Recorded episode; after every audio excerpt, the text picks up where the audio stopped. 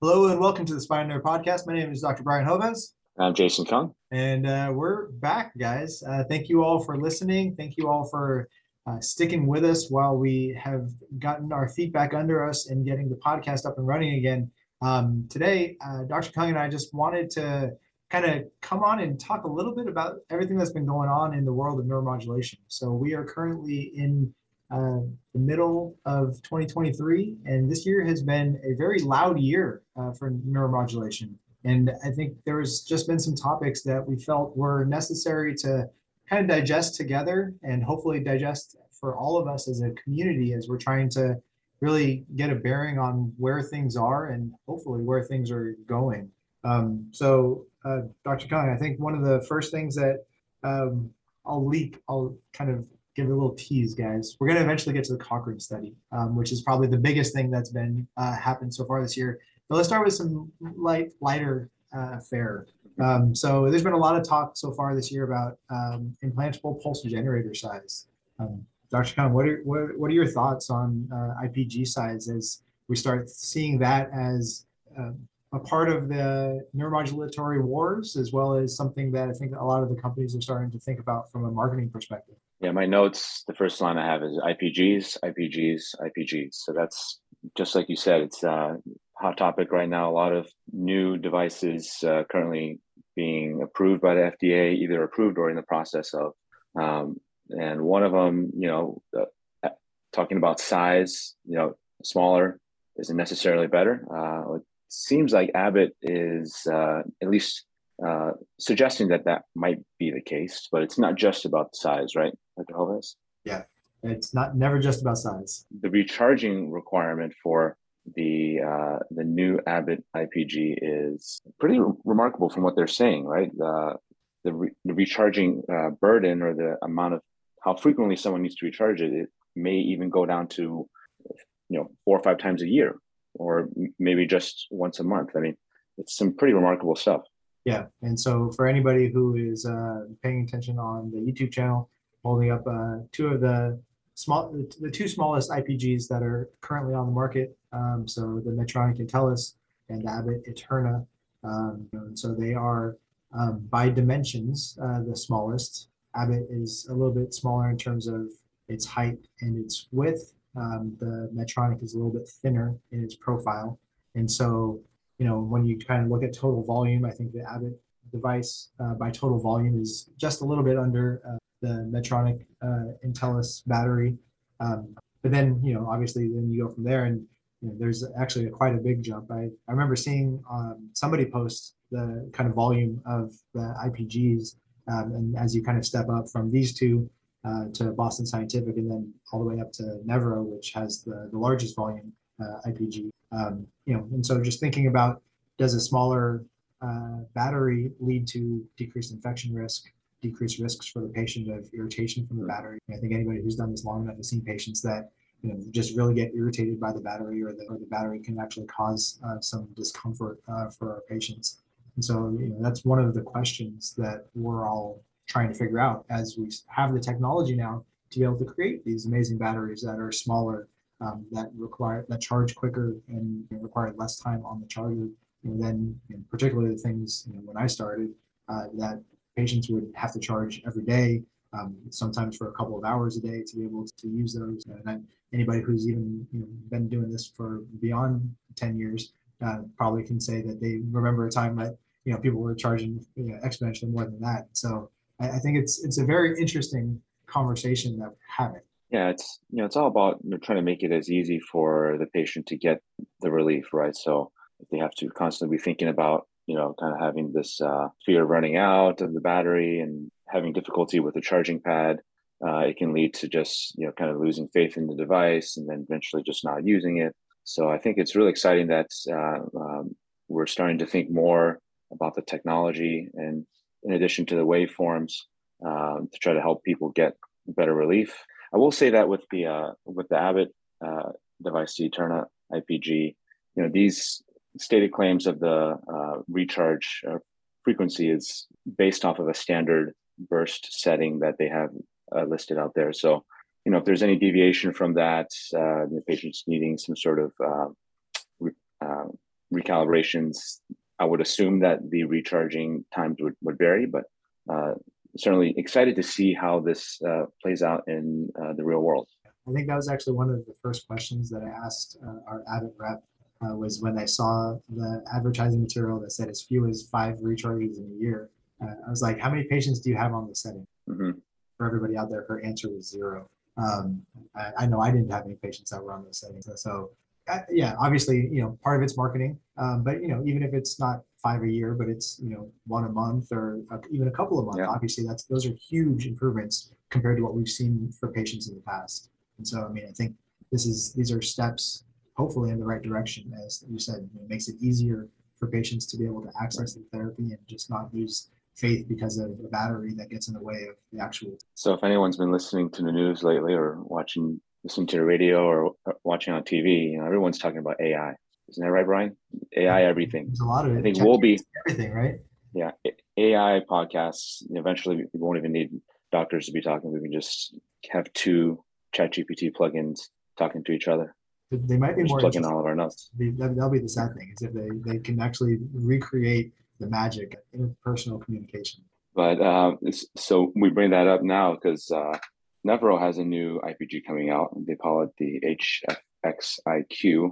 Um, and basically, that's going to be helping to do a lot of the reprogramming and even, uh, yeah, the reprogramming is done within the app uh, that the patient has on their phone. So I think that's another big leap is that there's no longer going to be uh, just the controller, but there's going to be a uh, phone with an app on it that can basically recommend new settings for patients or help them troubleshoot their current stimulator to try to get them better uh, therapy. Yeah. Yeah, I mean, I think it, it's interesting, right? I, mean, I think you, you know, as we were kind of preparing, you brought up like not having to have you know reach out to somebody else to kind of make these daily changes to be able to figure out how to optimize what the patient's experience is with the device and something that actually kind of feeds back and is able to make some of those changes uh, on its own. That's I mean, it's a really interesting thought process, um, and, you know, and it's it's obviously very new. This was one of the biggest things that um, that they brought out at NANS. So there's a lot of people talking about it because you know, AI is a is a hot word. You know, I, I think the the cynic in me, um, because I got to have a good uh, bit of cynicism uh, whenever we look at things that are hot in the media uh, that become marketing for companies. Just wonders how useful this will actually be in, on in an everyday basis for patients. You know, thinking about most of the patients that that particularly you know, particularly ones that I think you know find good relief from you know a couple of different programs that don't necessarily may or may not actually need something that's constantly evolving um, the way that their therapy is being. I don't know. Yeah, what are your thoughts? Yeah, yeah, certainly it's you know it's uh, how it plays out for a patient that has chronic leg pain that uses some combination of paresthesias when they're out doing stuff versus paresthesia free when they're at home relaxing. You know, it, it, you know how is that going to change that? Uh, are they going to have to flip their uh, their own routine uh, to kind of go with the new stimulation? I mean, I'm sure there's going to be uh, you know sure as it rolls out, it's going to be uh, something that will be customized to each patient. But I think at least having the option to, you know, hey, it's 11 o'clock at night and feeling a little bit off, you know, versus kind of waiting until the next day to call the company rep or contact one of us that, hey, just go into the app and punch in some things that are uh, going wrong or feeling off and possibly getting a new program that night. I think that will be a, a really good thing. Yeah, uh, I, I agree. I mean, I think that aspect of it, being able to just decrease the number of touch points that the patient has to have. So that way, I think as we were talking about with the battery, right, less things getting in the way of the therapy of the patient.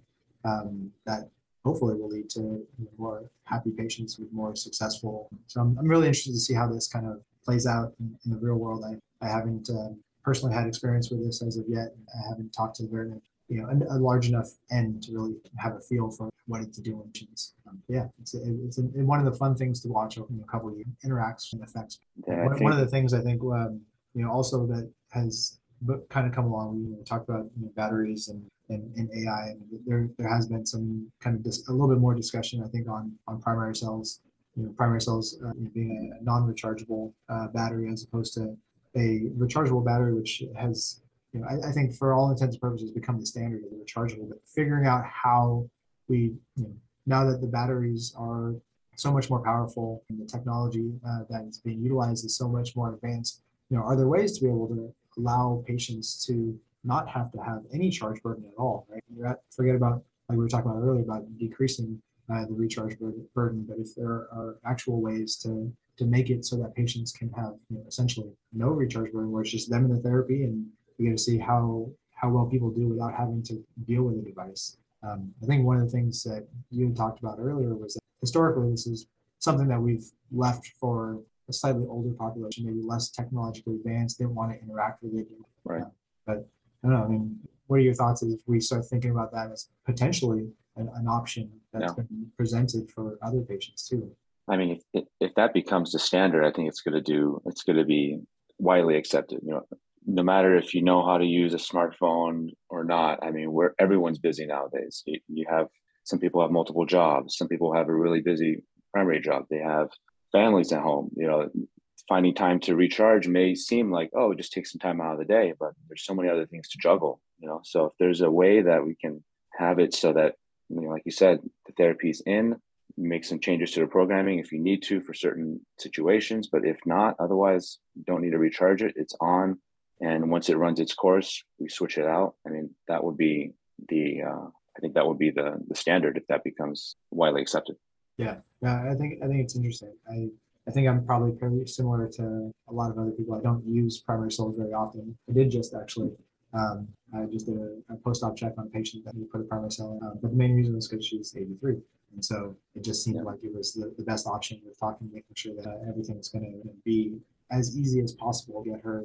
And it's, you know, I think it's it's it's nice. I mean, we can still run some complex programming on, on a device like that and be able, you know, which is different than I think even Mhm. go back five or six years. You know, you couldn't run very complex programming, and so you know, we have a DTM program running for that patient right now. And for all intents and purposes, I have hope and believe that that's going to last her quite some time. And she's, um, but yeah, I mean, I think if you know, the, I think the theme so far today is the less things that get in the way of delivering this therapy to patients, Yes. the more acceptable it's going to be for patients, the easier it's going to be for them to uh, to really get the most out. of it. I don't think we can uh, not talk about, you know, since you said DTM, we're gonna have to mention at least the Inceptiv IPG from Medtronic.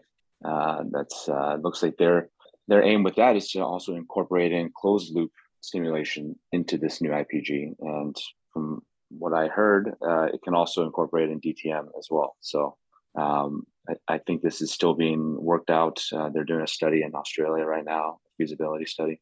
Um, but that is also on the uh, in the pipeline. You know, and for those who are listening who may not have um, kind of heard us talk about neuromodulation before, I think I think this is the area, this is the reason why so many of us are so excited. We're literally doctors who get to sit at the kind of bleeding edge of technology, right? We're, we're talking about AI, and we're talking about you know new new IPGs and different ways of utilizing uh, electricity to be able to change people's lives. Like it's a pretty amazing thing, you know. And it, Yeah. when I when I first got exposed to pain medicine, you know, it was 15 years ago at this point. I mean, like it was a part of things. Like obviously the North study had been published and like it was there, um, but you know, it wasn't to the extent that we're seeing now. Kind of literally like talking about multiple different devices, multiple different things going on. A lot, uh, so much that's coming to be able to uh, to help our patients.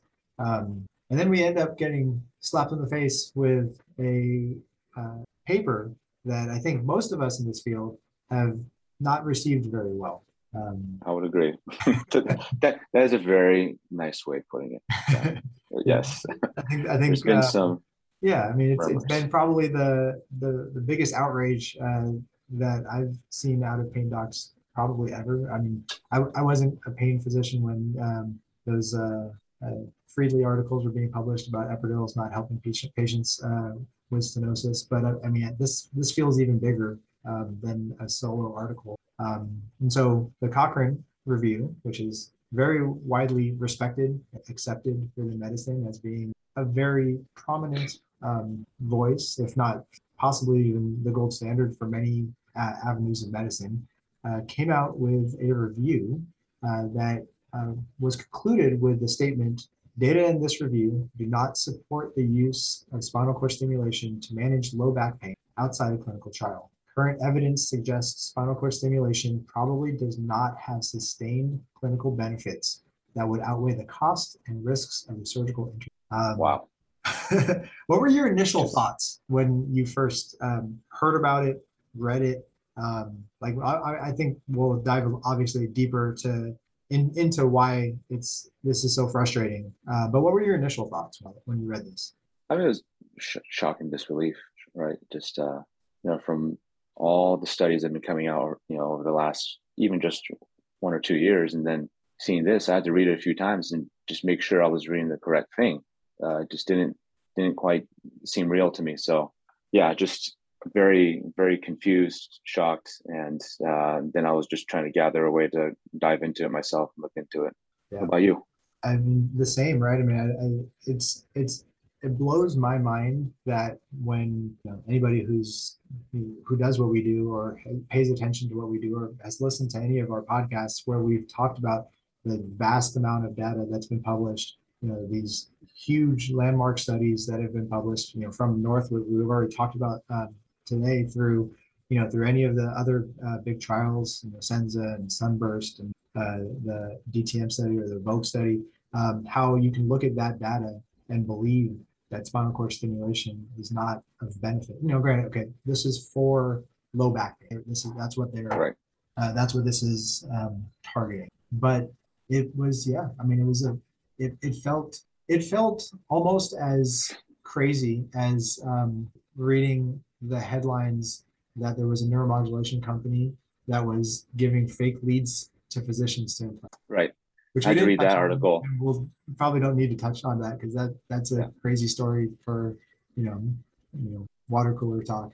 Um, Yeah. But that's I mean like when I when I read that article, I, I felt like somebody punched me in the. And I I think that was the initial impression of reading the um, at least the, the first time through the abstract and uh, obviously reading the headlines out of the Cochrane. But so let's you know I think both of us obviously disagree with this because you know that's why we're shocked. Um, obviously, we probably wouldn't use these if we didn't think that they were actually helpful patients. Um, but yeah, I mean, maybe we can kind of start going through some of the reasonings why um, Yeah. we don't think that this is makes a lot of sense. Why it's so hard because my understanding is Cochrane doesn't allow for updates on their reviews for at least a period of time. I don't know what that period of time. I believe it's years, um, but it's it is going to be a period of time that the Cochrane review does not believe that spinal cord stimulation is appropriate for. Yeah, so just as a quick review for the study itself, um, it was done out of uh, Australia, and it was uh, it was a meta review looking at uh, several thousand trials comparing, and their criteria for inclusion was comparing spinal cord stimulation either to no treatment or to placebo, and they wanted to assess the effects, including benefits and harms of spinal cord stimulation for people with low back pain, just like you said, Brian. Um, and the conclusion you already mentioned that you know, basically they didn't support it and didn't have any sustained clinical benefits that would outweigh the costs. Um, so the trials that they look for uh, uh, were through some of the five largest databases: Medline, Central, Embase, ClinicalTrials.gov. They searched up to June of 2022, and out of 4,776 trials, um, they found 113 full text papers, which all related to 58 trials uh, based on the titles and abstracts. So from the 58, they then eliminated 19 as they deemed that the comparator was not relevant. So of note, you know, they excluded trials that compared uh, spinal cord stimulation waveforms to each other's, um, spinal cord stimulation versus revision surgery or versus uh, um, other sorts of surgical interventions. And they eventually came down to 13 trials that were eligible for inclusion up to June 2022. Um, there was one trial that was then added later on that was published in October 2022 after the initial search criteria timeframe. So I think we'll leave that off to the side for a moment, but that's just one thing that was we found interesting as well as a lot of the other docs in the community uh, that they just decided to add kind of one trial on later on. Yeah, I think uh, I think everybody listening can interpret that as they uh, please. But generally, strange to change your um, inclusion uh, criteria for a, a, a later published trial. So they eventually came down to 13 trials, 699 participants with low back pain. Um, nine of the studies were looking at uh, tonic stimulation. Five of them included high frequency, and uh, the six month data that they felt was relevant came from one study. Uh, so, you know, the exclusion of some of these uh, landmark trials, like you said with the Senza, Sunburst, DTM, you know, it, it, they excluded it because it didn't fit their inclusion criteria of it spinal cord stimulation being compared to no treatment or placebo. A lot of these landmark studies were looking at the comparisons of a new waveform to tonic um, or continued medical management. So it's uh, you know you lose all that great data that has been really the bedrock for stimulation, especially with the advent of um, uh, with paresthesia free uh, waveforms. So you know yeah. you're cutting out a lot of good data there. It not not necessarily placebo controlled, but just because it's not placebo controlled, I would argue it doesn't necessarily mean that it's bad data. I, I, and I'm, I'm gonna obviously agree, um, but I think you know maybe the one learning point for our specialty is that because so many other specialties utilize the comparison to placebo as the gold standard, where I think for so long because and probably just because there are so many different options to treat these patients that the comparison to placebo hasn't really been what we've generally considered to be the the gold standard or, or at least the the norm for a lot of these clinical and so i think obviously we're going to we're going to get into bashing this study more. Uh, but i mean as as a learning point i think you know hopefully we can learn that to really be have to have our data accepted by medicine, they still are going to always have this gold standard versus placebo, uh, right. double blind uh, comparison. Which always, you know, obviously with when you're doing an implantable device, the question is how do you do a randomized double blind controlled study versus placebo? Um, right. You actually implant a placebo device, or you know, which has its own risks and can cause its own trouble for patients um, and and so on and so forth, right? So not that we dive into that, but it, I mean, obviously, I think that is something that from the we every everything is a learning opportunity kind of standpoint that hopefully uh, we as a field can start to try to figure out how do we create these studies that are going to be wider accepted, not just within our field or not just within you know spine surgery at large, um, but also within medicine that has these different belief not so, but a, a different way of checking. Yeah, just because the FDA doesn't require placebo-controlled studies for device approval, and just because it's expensive and difficult to run these placebo-controlled trials, as you mentioned, with putting in what do you do, like putting in a dummy lead, dummy IPG. Just because it's difficult doesn't mean that you know our field can really rise up and try to figure it out. I mean, you know, there's a lot of us out there, and we can hopefully over time figure some way to create a study that fits more in line with other specialties with their placebo-controlled trials. Yeah, sorry, sorry, didn't mean to uh, to interrupt your flow there, but that was yeah, it was like you know trying to figure out how to make a, a silver lining out of uh, something that I think most are pretty dark. Yeah, so uh, a lot of the the longer term data, meaning more than six months, did kind of get interpreted or uh, was pulled from uh, the study from Hara in 2022 uh, in October of last year. Uh, so that that one was a. I think it's you know we have to talk about the study when we talk about the review. I, I, I just feel like you know a lot of the, the key points even in their uh, summary was directly pulled from this, um, and they compared. I mean, there's a whole series of other issues with that study, and I don't necessarily need to go into all the uh, nitty gritty for that, but there were some issues with that one. And I feel like dissecting that study is like is its own itself. Which yeah, stay tuned. That'll be the next one because yeah, that I mean I, I, remember reading that study like only to feel you know kind of double shocked that it became such a big part of this cognitive. Um, but yeah, yeah, but yeah, I, I agree. It, it, there's a lot of challenges. Right, and as we mentioned, this one came out in October of last year versus when their initial search was going up to June. So they, uh, yeah, it was just added on later on, which which seems a little bit strange for you know a such a large review study like this to gen, uh, then just add on a study outside of their inclusion window. And, um, yeah, and so I mean, when you now are basically utilizing essentially you know two studies really to make an entire Cochrane review off of. And the study with a longer term follow up was extremely flawed. Just to surmise what the future uh, podcast will be will be telling you. Uh, I mean, you know, you have a, a device that's implanted that runs a waveform that was never trial on a patient. Uh, that was a waveform that was never studied anywhere else before. A trial with a massive attrition rate, um, uh, and and a, a trial that uh, that require the requirement for trial to perm was significantly different than what we use in the real world. Right. Two point improvements in the numeric rating scale, which um, I guess if your pain is a four and it drops by two, then that's fifty percent. But uh, you know, I wouldn't be putting in a stimulator for someone with a pain level of four to begin with.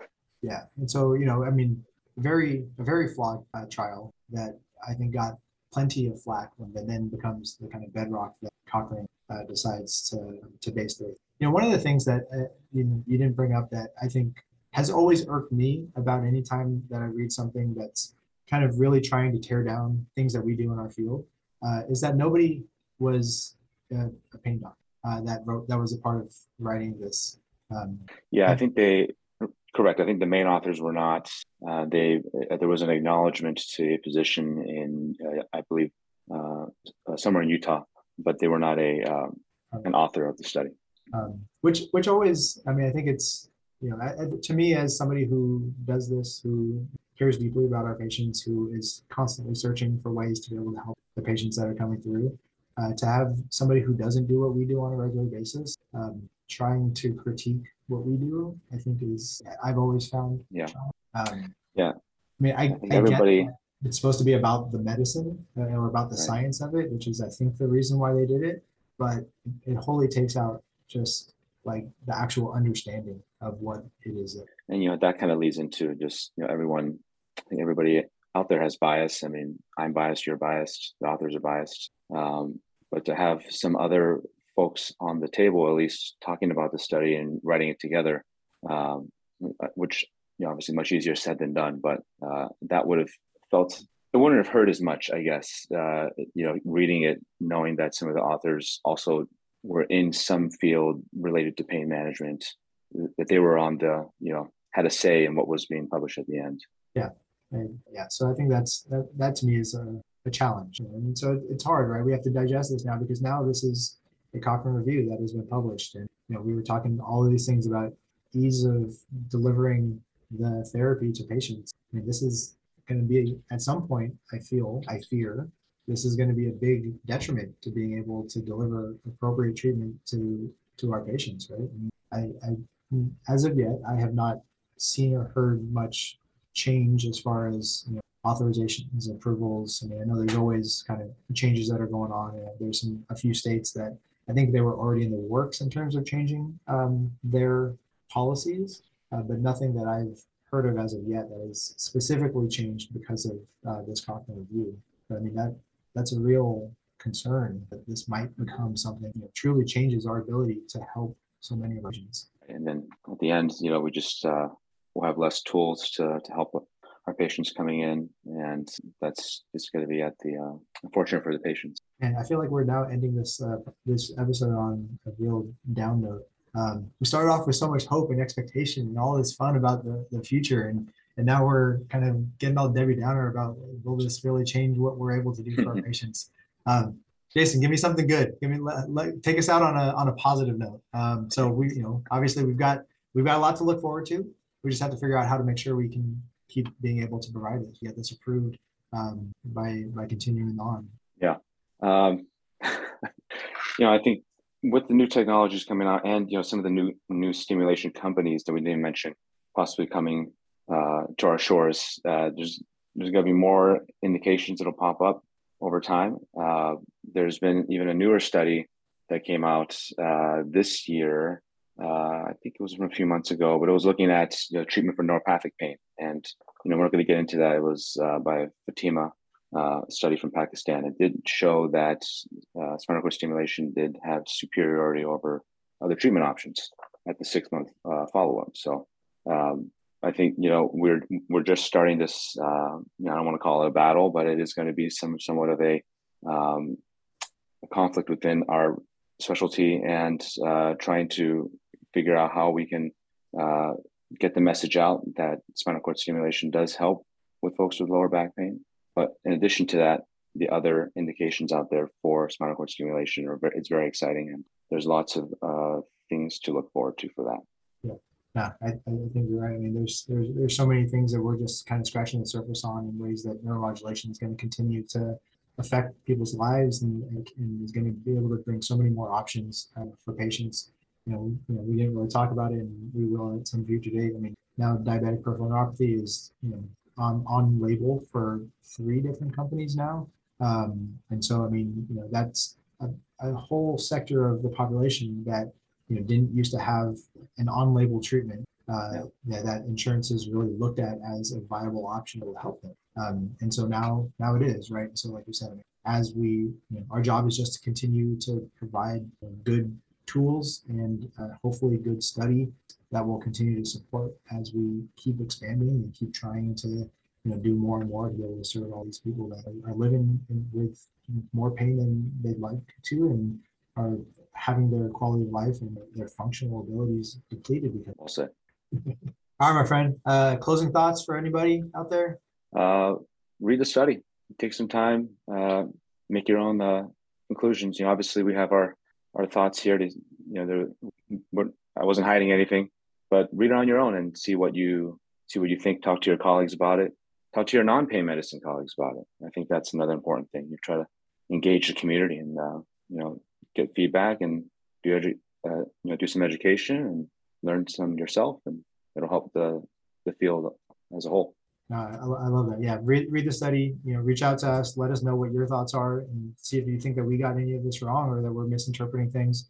Um, best place to find, I think, either of us is probably LinkedIn. Um, if anybody wants to reach out uh, directly to us.